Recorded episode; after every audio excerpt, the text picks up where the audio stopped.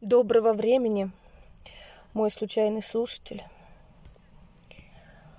Решила сегодня позаписывать фривольное чтение 44-го генного ключа. Он у меня есть в наличии в карте базовой. А в сфере цели, цели отношений, то есть в земле дизайна. В паре с 24-м, конечно же, конечно же. 24-й это программный партнер 44-го. Так, ну что, давайте почитаем, и я, возможно, сыпану немножко своих комментариев по ходу дела. Итак, 44-й генный ключ. Путь командной работы. Ситхи синархии. Дар командной работы. Тень вмешательства. Кадоновое кольцо иллюминатов. Программный партнер 24-й генный ключ. Дилемма и иерархия. Трансформационный путь 44-го генного ключа пролегает от вмешательства к синархии. И это путь командной работы. Иерархическое устройство общества, безусловно, является частью нашей человеческой истории. То есть эволюции всего нашего вида от Homo erectus до современной цивилизации со всеми ее достоинствами и недостатками. Социологи и системные аналитики вам скажут, что иерархия существует во всей Вселенной. И кажется, сама природа организует себе себя подобным образом. Куда бы мы ни посмотрели от микрокосма до макрокосма, мы видим связанные друг с другом линии сознания. Поэтому важно понять, что иерархия, вписанная в структуру Вселенной, сама по себе не может быть чем-то негативным. Трансформационный путь 44-го генного ключа – это эволюционный переход от иерархии к синархии. Разница между двумя этими системами заключается лишь в восприятии и зависит от того, где базируется наша осознанность. На частотах тени осознанность все еще коренится в выживании и страхе. Неважно, индивидуальный это или групповой страх. Это тот же самый страх, который заставляет самую мощную и либеральную страну на нашей планете тратить на свой оборонный бюджет больше, чем все остальные страны мира вместе взятые. Это нездоровая конкуренция, основанная на страхе. Таким образом, дилемма иерархии – это лишь дилемма восприятия. Иерархия боится анархии, это страх того, что если отпустить поводья, то можно скатиться к более примитивному образу жизни. Если в, вашей, в вашем профиле есть этот ключ, этот страх может управлять всей вашей жизнью. Ну, в общем-то, он у меня есть, и, в общем-то, я его чувствую, я его чувствую. И, кстати, вот вчера я его почувствовала очень хорошо. Да, это я называю моменты самобичевания, когда э, кто-то внутри говорит, что ты можешь лучше, ты можешь лучше, ты можешь лучше. На частоте тени вы либо подавлены этим страхом, либо действуете из реакции на него. Либо вы принимаете законы иерархии, либо пытаетесь обойти их и манипулировать другими. Вариантов немного. Ну, можно по-другому на это посмотреть, да? Как вариант. Давайте начнем с корней. Этот генный ключ говорит о динамике отношений. И в частности, о групповой динамике. Подумайте о том, как этот страх проявляется в вашей собственной семье. Это можно увидеть в любой группе. Те, те, кто всегда покорны и следуют за другими, чтобы не раскачивать лодку, подавляют свой страх. Это подавленные натуры.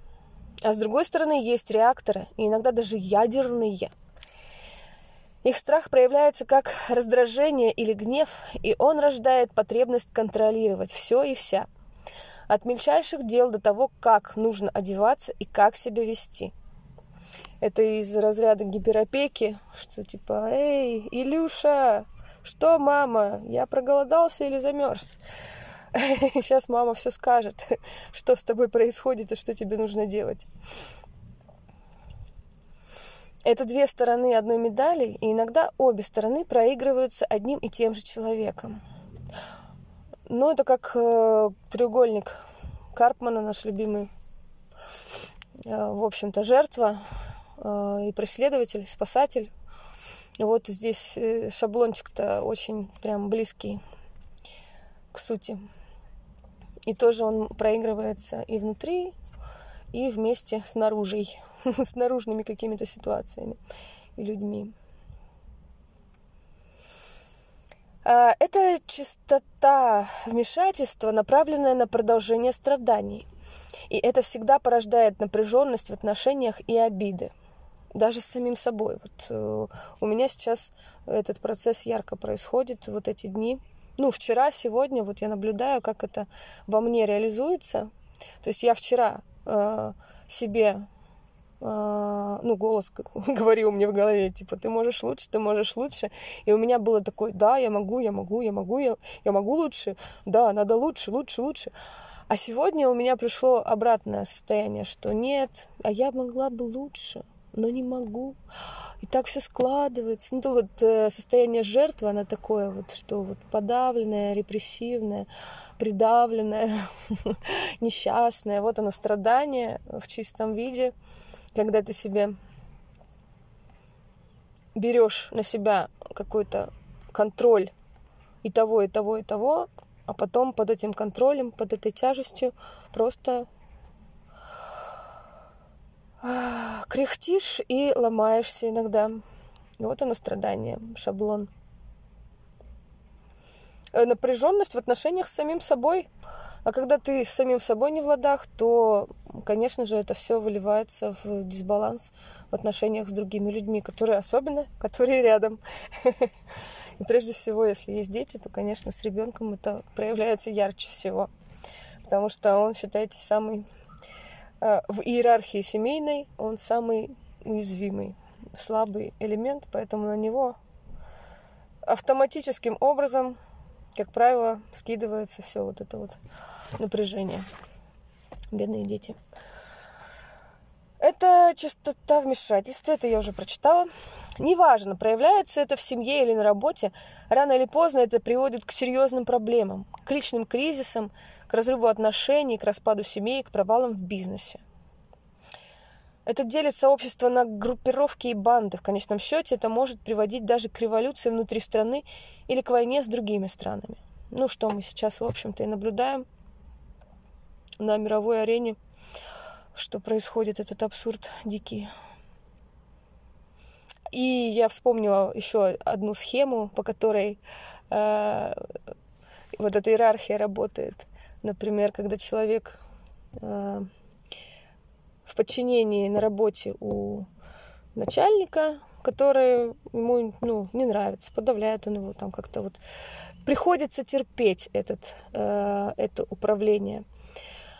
Приходится терпеть какие-то, может быть, э, перегибы начальника, какие-то оскорбления, возможно. Это я помню, у меня была работа на полставки переводчиком. И это был дизайнерский отдел, ну, дизайнерский, производственный, это все вместе. Отдел э, по нижнему белью в одной компании. И там у нас руководительница отдела была очень э, экспрессивная такая, импульсивная дама, яркая. Э, человек настроения, как говорится, творческий человек.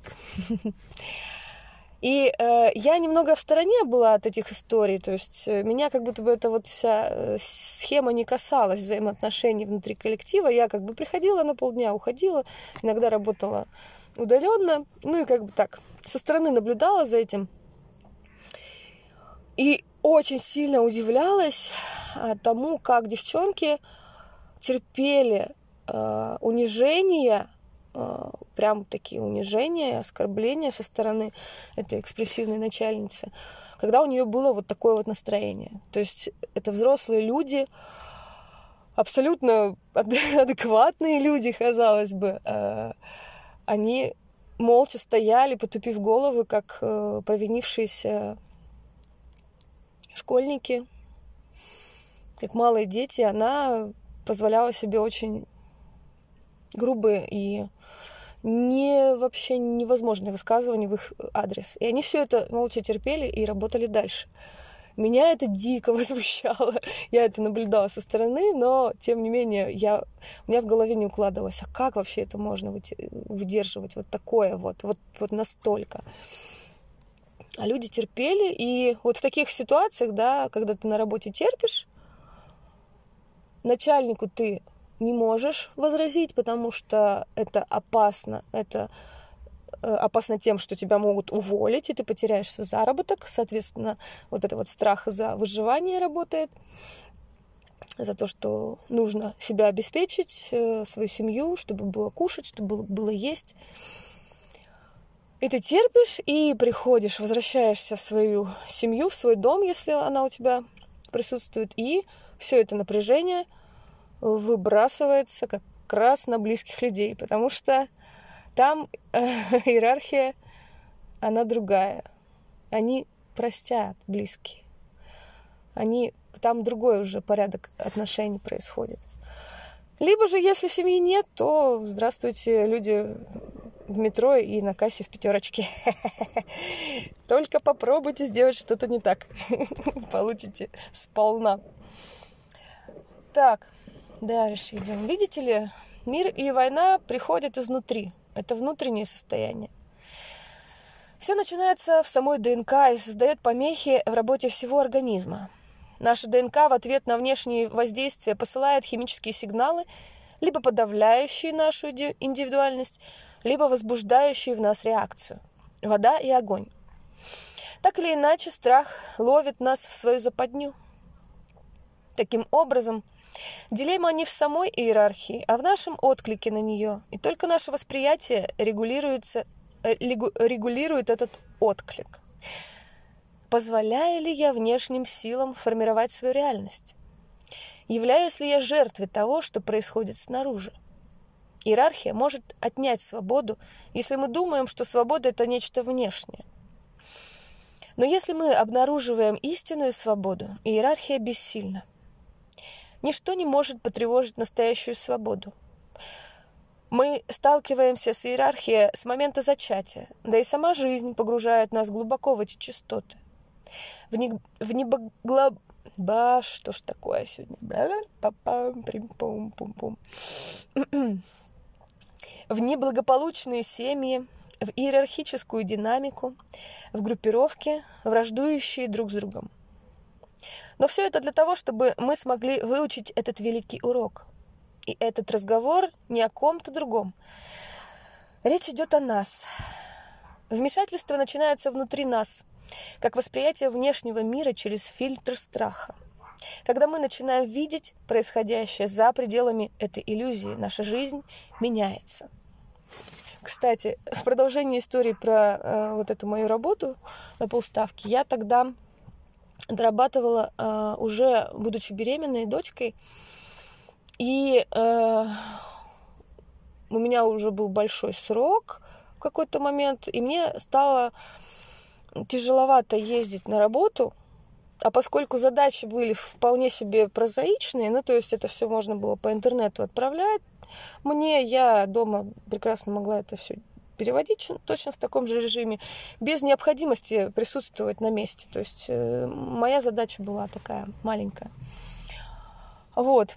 И э, мне пришла мысль попросить у э, начальницы перевести меня полностью на удаленку ну, помните, да, начальница, которая, которая вот так вот, э, я вот это все, все время моей работы в этой компании наблюдала, как она может жестко просто реагировать, унижать и вообще растаптывать, э, смотря какое настроение у нее.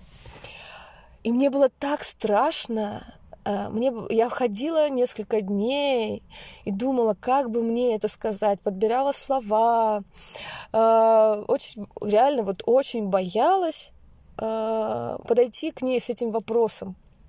Прям дрожала. И ходила я так ходила, и потом до меня вдруг дошло. Настя, ты вообще нормальный человек? Ты должна думать прежде всего о благополучии своего здоровья и своего ребенка. Ты что, не понимаешь? Да похрену вообще на эту начальницу, наорет она тебя, откажет она тебе. Это вообще не страшно. У тебя главная задача сделать себе и ребенку комфортно и хорошо чтобы тебе было спокойно, чтобы тебе, у тебя было все нормально, соответственно, будет нормально и у ребенка. И у меня, для меня это тогда было таким невероятным открытием, оно перевернуло мое мышление вообще в тот в тот раз, потому что до этого я всю жизнь вот так вот э, боялась э, вот этой иерархической истории. Ну да, подсознательно, в общем-то. И тогда именно Варя, сидя у меня в животе, помогла мне осознать, ты что, мать, окстись вообще, ты, у тебя какие приоритеты, ты что, боишься-то? С ума сошла, что ли? Вот. И я с такими мыслями думаю, все, была не была, пофигу вообще абсолютно. Я иду и прошу. И я пошла, попросила, и э, моя просьба была встречена максимально позитивно, максимально нежно и ласково. То есть вот все, вот весь этот страх, он просто вот, ну, как мыльный пузырь лопнул, и все. Ну, такая вот история. Иллюзия. Иллюзия лопнула. Иллюзия вот этой вот опасности какой-то, страх. Идем дальше. Дар командной работы. Принять тень и высвободить, высвободить свой дар – это главная цель генных ключей. Проще и быть не может. Итак, давайте посмотрим, какие преобразования это может принести в нашу жизнь, когда мы осознаем наличие помех, которые сами же и генерируем. Осознание этих теневых частот помогает их преодолевать и ведет к дару командной работы. Я знаю, что это немножко отдает корпоративным языком или даже армейскими лозунгами, но смысл от этого не меняется. Суть в привлечении тех, с кем мы на одной волне. Очевидно, что это также касается и нашей биологической семьи, но мы не получим новую до следующей инкарнации, поэтому сейчас мы поговорим о фрактальной семье – о группе близких по духу союзников. Когда мы поднимаем частоту ДНК, наша жизнь начинает наполняться интересными событиями и новыми людьми. Это не происходит сразу, но если мы остаемся в процессе, жизнь выводит нас на новый уровень. И я могу сказать, что это тоже правда, и я очень рада а, всем моим новым знакомствам с тех пор, как э, я веду этот подкаст. И работает группа в Телеграме для общения. Через нее я познакомилась с большим количеством чудесных людей. С некоторыми, может быть, это было такое мимолетное знакомство, но тем не менее э, я очень всем благодарна. И сейчас у нас там очень уютный и теплый уголок, пускай и немногочисленных людей, а ну, таких близких по духу людей я, я не представляю, чтобы было прям вот какое-то огромное количество. Но это люди из разных стран, абсолютно разные, э, ну, незнакомые люди откликаются и притягиваются, и с ними так просто и хорошо, и легко, и весело общаться. Спасибо вам, ребята, за то, что вы есть. Этот 44-й генный ключ занимает центральное место в синтезе генных ключей, так что он действительно заслуживает пристального внимания. Он напрямую связан с фракталами, самовоспроизводимыми гармоническими паттернами Вселенной. Когда мы говорим о фракталах, особенно в контексте групповой динамики, мы видим принцип иерархии на более высоком уровне – Пробуждаясь к своему более высокому потенциалу, мы начнем активировать свой внутренний гений, свою высшую жизненную цель и одновременно сонастраиваться с другими в этом процессе. Мы двигаемся на более высокий иерархический уровень, где вместо контроля, манипуляций и страха в основе лежит творчество и служение. О, это дает уже другие, совсем другие ощущения. Это правда. Служение и творчество прекрасное. Этот вид творческой и экспансивной иерархии я называю гетерархией, где отдельным элементом внутри системы дана свобода. В гетерархии индивидуальная уникальность имеет первостепенное значение. Здесь префикс «гетера» означает «различие». В гетерархической системе контроль распределен органически по горизонтали, в отличие от вертикального контроля в иерархии. На самом деле эти два паттерна взаимно проникают друг в друга. Иерархия может содержать гетерархию и наоборот. Опять же, все зависит от перспективы. Когда мы поднимаем частоту нашей ДНК, мы, естественно, движемся за рамки традиционного иерархического способа обработки информации. Наш ум начинает терять свою силу. Наше сердце действует более свободно, а клетки начинают работать как, как единая команда. Это известный научный факт, что гиерархическая структура обрабатывает больше информации и делает это намного эффективнее, чем иерархическая. Наука использовала эти прорывы в понимании работы мозга для создания искусственного интеллекта. Новая гиерархическая модель для ума кажется менее предсказуемой, чем иерархическая, поскольку в старой модели каждый знает свое место – но она более эффективна. Это более продвинутая модель, где управление находится не в чьих-то руках, а в самом творческом эволюционном импульсе. Вот почему, как только мы покидаем частоты тени, наша жизнь начинает кардинально меняться. Она начинает самоорганизовываться, поскольку ее истинный разум освобождается для работы на более высоком уровне каждый к месту, всему свое место и время. Когда мы позволяем жизни с нами случаться, тогда происходят чудеса. И тогда появляется место для проявления индивидуальности людей рядом с нами, которые их творческого какого-то потенциала раскрытия. И это очень красиво. Мне кажется, у меня вот одна из картинок какой-то вот, ну, иллюзор, иллюзор не, не знаю, иллюзорный, не иллюзор, но вот какая-то вот э, мечта, наверное. Это, это, это называется мечта. Идеальность, идеальная какая-то картинка, где люди настолько э, в созвучии друг с другом, что даже без слов просто э, взаимодействуют по ощущениям. И это правда происходит, когда есть э, ощущение безопасности в общении. Не то чтобы даже доверие, а тут отсутствие каких-то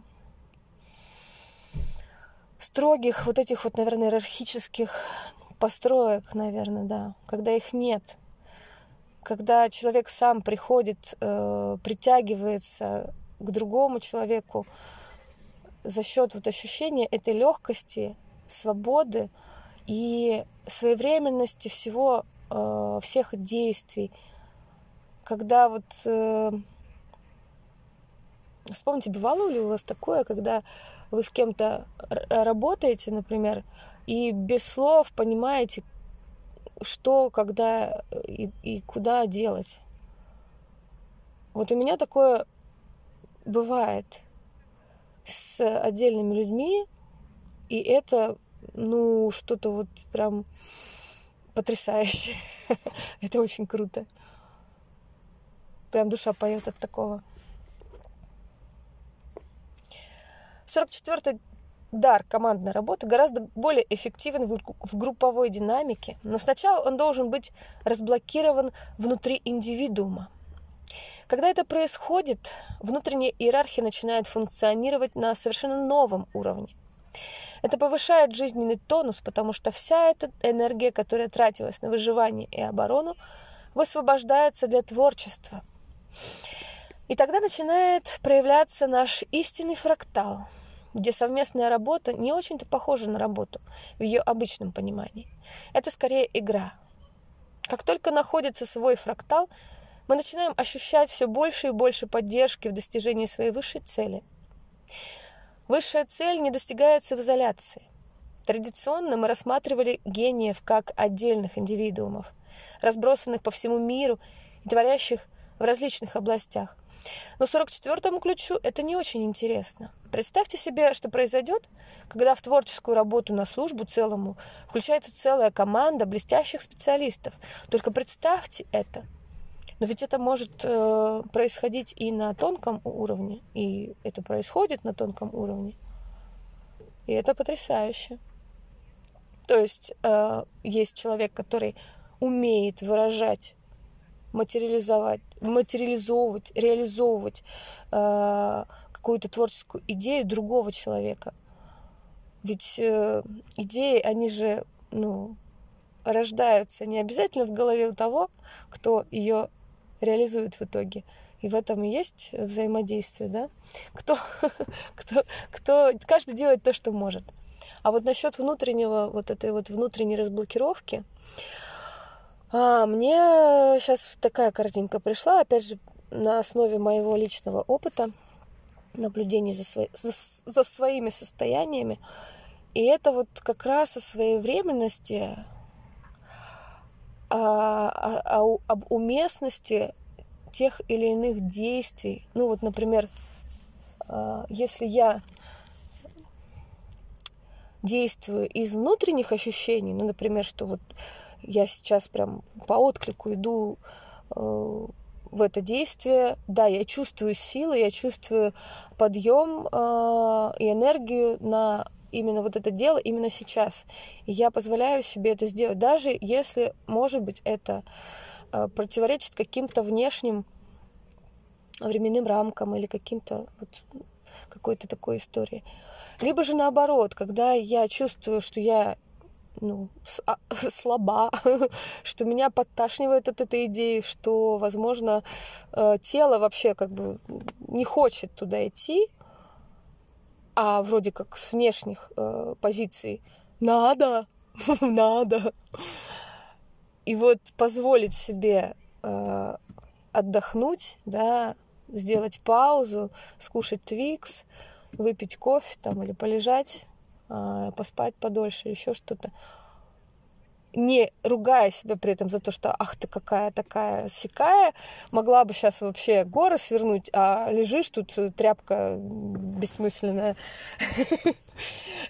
Вот, вот, наверное, вот это про это, когда ты себе сам позволяешь, позволяешь проявляться э, именно естественным образом, слышишь свое тело, слышишь себя. 44-й дар способен построить рай на земле – это не так уж и сложно работать плечом к плечу со своими единомышленниками. Дар командной работы – это гений, соединяющий людей вместе. Если у вас есть этот генный ключ в профиле, вы можете стать стержнем для объединения творческих личностей. Вы можете стать для них неким общим знаменателем, собрав под свой, свои знамена уникальную группу. И это все будет происходить естественно и без усилий. Если вы когда-либо думали о том, каким образом можно спасти этот мир, то ответ лежит именно здесь. Спасаем мир.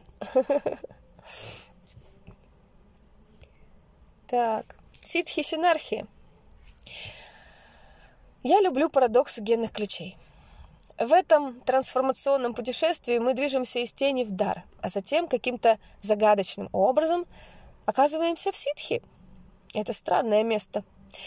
Оно странное потому, что мы возвращаемся к той точке, откуда начали, начали, но уже на совершенно другом уровне.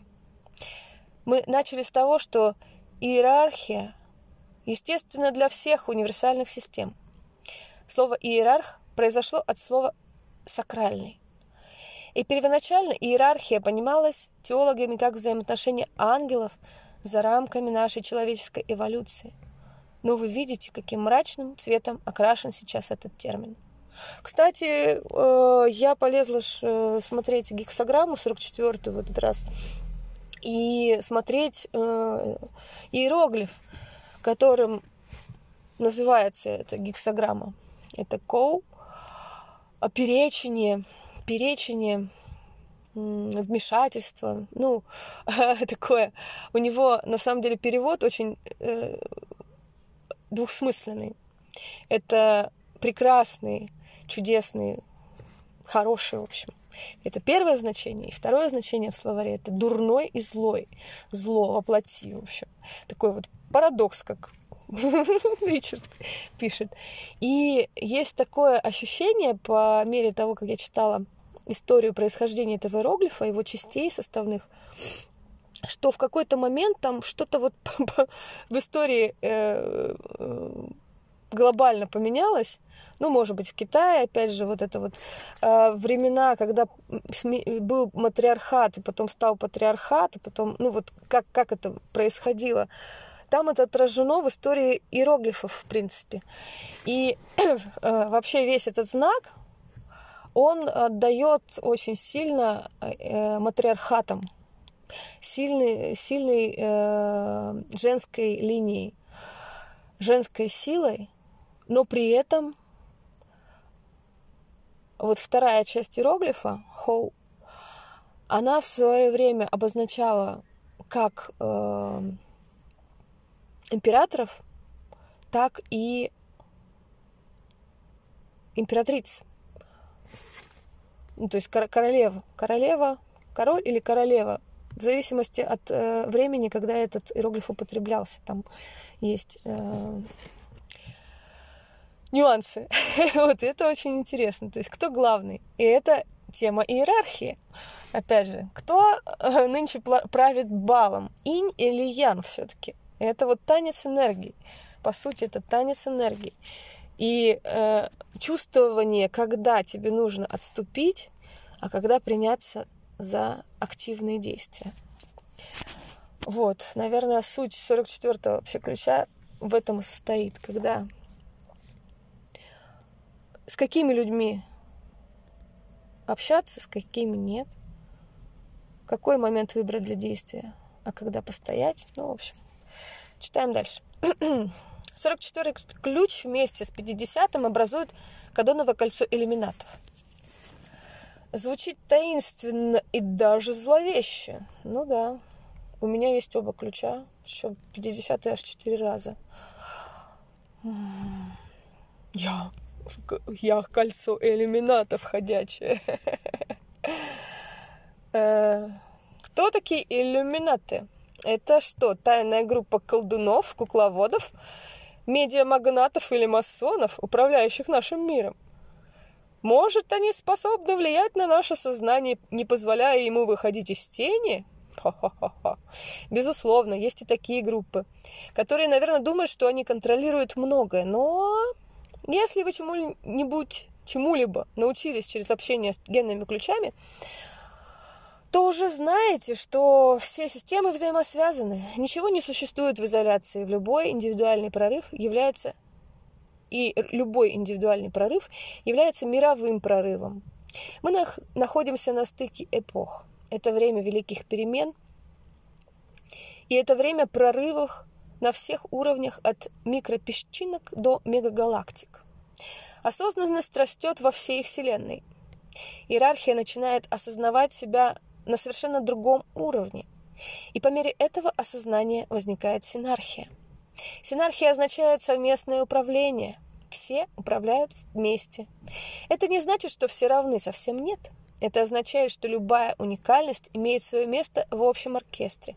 И вместо того, чтобы просто играть свою часть произведения, не обращая внимания на тех, кто рядом, мы начинаем играть в гармонии с другими.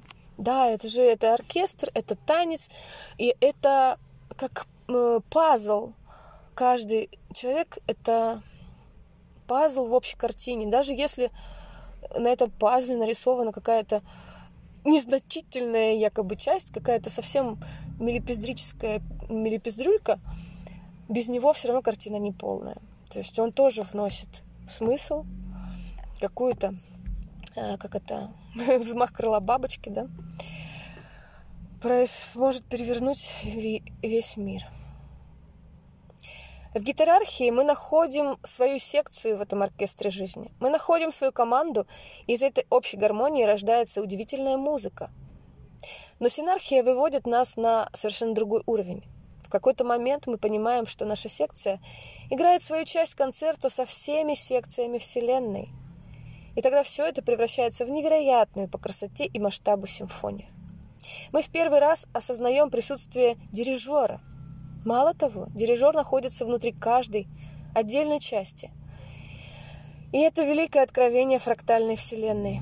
Внутри каждой молекулы ДНК есть дирижер, который ждет от нас, чтобы мы следовали его руководству.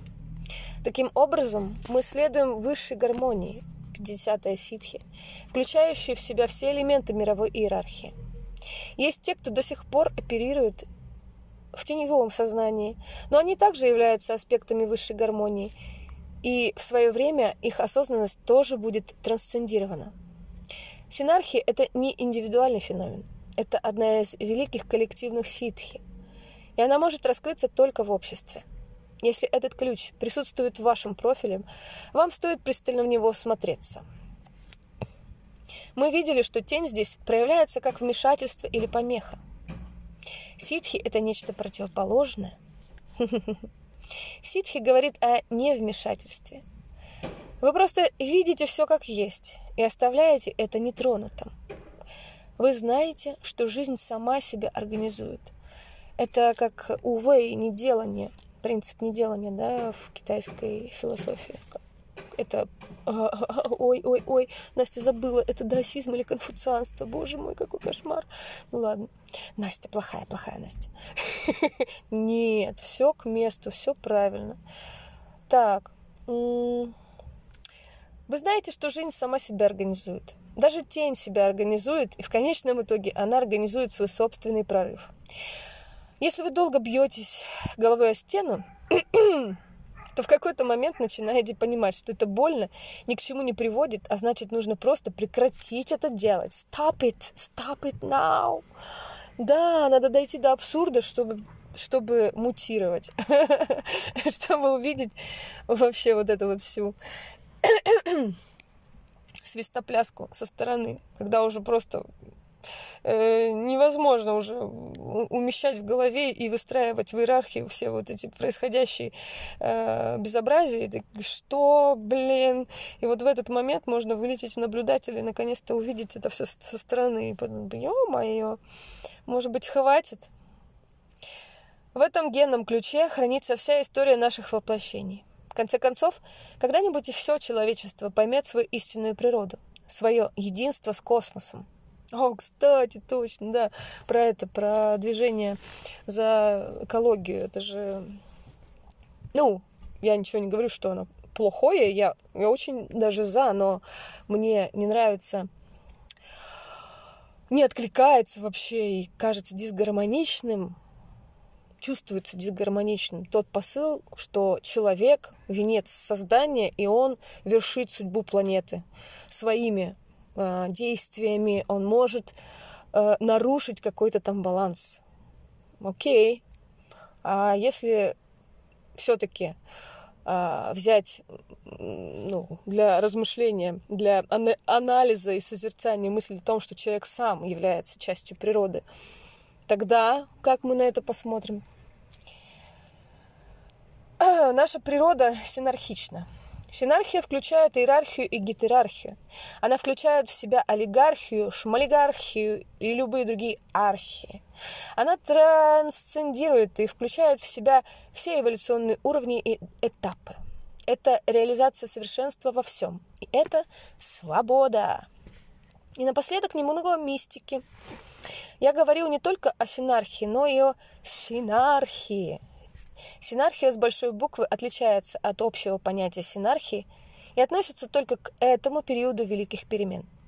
Синархией с большой буквы я называю инкарнационную группу, которая приходит, чтобы стать катализатором грядущего этапа эволюции человека. Это коллективный генетический инструмент для прорыва комму... коммунальной осознанности. Это живой дух, который ждет своего часа. И именно в этой группе этот дух будет изначально прочувствован и продемонстрирован. Наша роль заключается в создании условий для этого прорыва.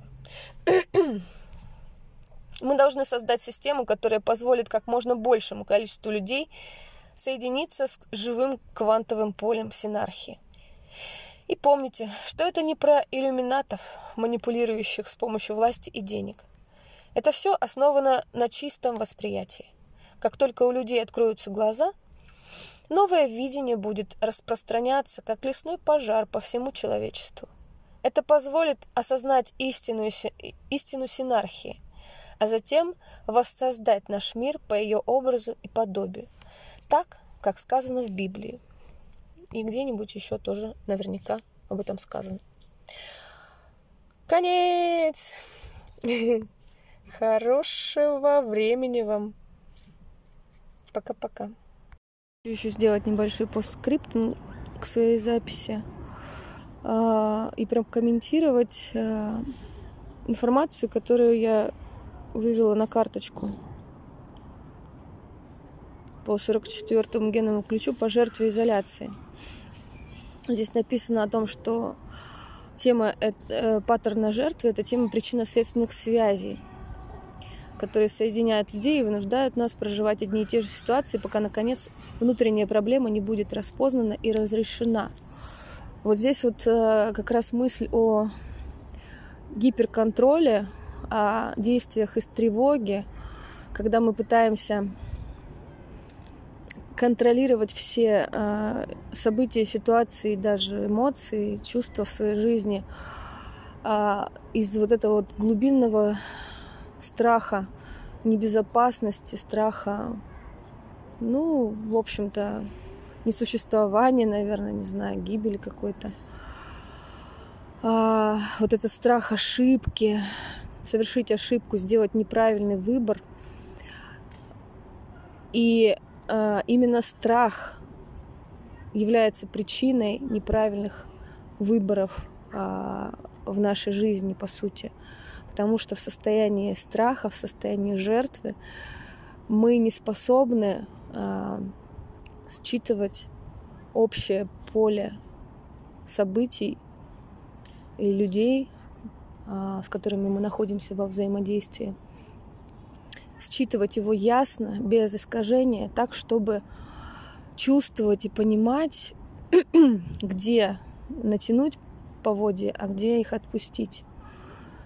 Из страха мы либо эти поводья вообще бросаем и отказываемся куда-либо ехать, либо же натягиваем их очень сильно, постоянно, чересчур сильно и не в тех местах, где это нужно делать и совершаем одни и те же ошибки не потому, что э, совершаем неправильные действия, а потому что совершаем действия несвоевременные. Несвоевременные именно для той или иной ситуации. Но, опять же, своевременность или несвоевременность, здесь уже встает вопрос об общем поле, глобально общем поле человечества, в которое, которое так или иначе находится постоянно в, дин, в динамическом равновесии. И причина наших таких состояний, она тоже чем-то оправдана. А, она оправдана общим состоянием, а, общими вибрациями. Ну, можно сказать, и человечество, а может быть, и еще больше планеты, космоса и так далее, и так далее. И тут получается, что ошибок вообще не существует. Все наши действия, они закономерны в том или в той или иной степени. Вот. Вот что я хотела сказать. Еще тут про страх одиночества. Страх одиночества толкает на неправильные решения.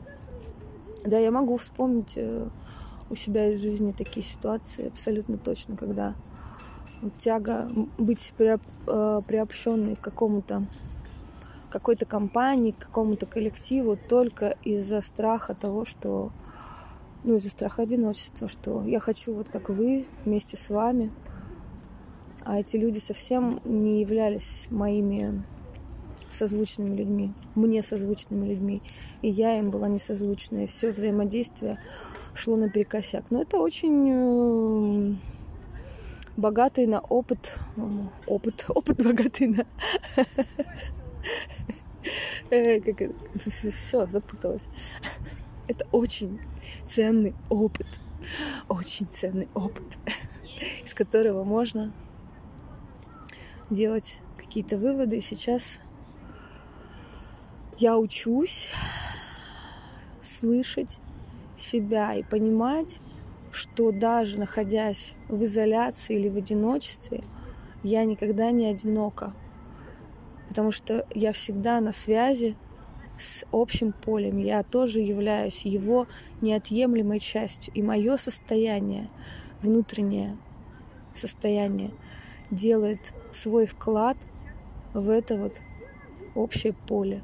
В особенности в поле мое ближайшее, тех людей, которые ближе всего рядом со мной, либо находятся со мной в близком душевном взаимодействии. Вот, пожалуй, все.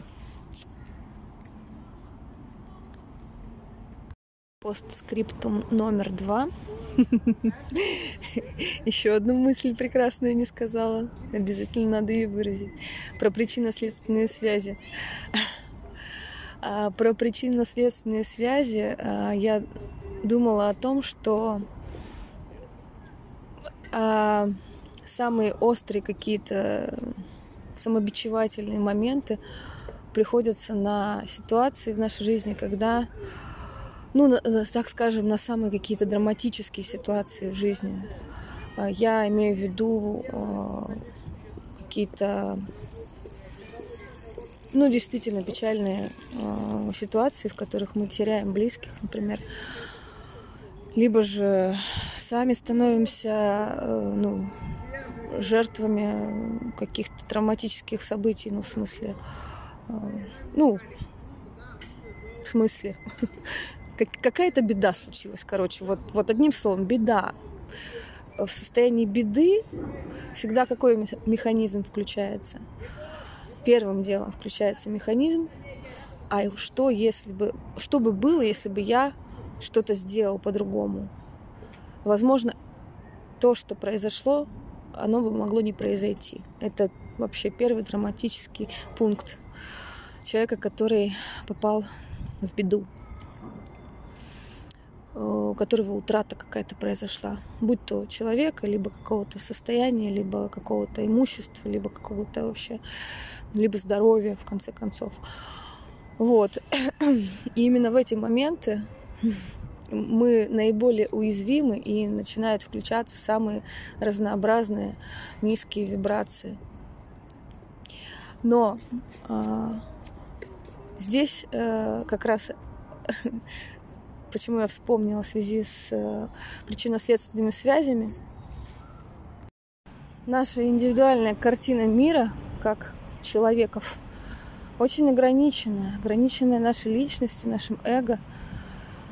И мы не в состоянии увидеть, а, к чему приводят те или иные действия. Мы можем только постфактум оценивать умом, охватывать эту картинку, но уже постфактум. Но никогда мы умом не можем стопроцентно просчитать а, закономерность, вот эти все следственно-причи, причинно-следственные связи. Потому что у природы своя логика, и являясь лишь частью, маленькой частью всей картины этого общего поля человечества, мы не, не можем просто увидеть, к чему приводит, к чему приведет даже случившееся с нами несчастье. Ведь, возможно, потом, постфактум, мы увидим, что это было благо на самом деле. то, что произошло. Благо не только для какого-то одного человека, а, возможно, для многих-многих людей. Но в момент потери, конечно же, таких мыслей не приходит, как правило. И остается только держать осознанность, возвращать себя к мысли, возвращать себя к мысли о том, что ну не все в наших руках. В наших руках только наше осознание, пожалуй, наше восприятие, а больше ничего вообще. И тут, конечно же, встает вопрос о свободе воли. Но нет, не, не будем его раскручивать. не будем его раскручивать. Скорее э, вернемся к тому, что самым органичным э, взаимодействием с миром все же по этой логике остается действие из внутреннего ощущения, доверия своим внутренним компасом, а, своим внутренним датчиком. Даже если эти датчики, показания этих датчиков противоречат какой-то рациональной иерархической картинке, которая снаружи.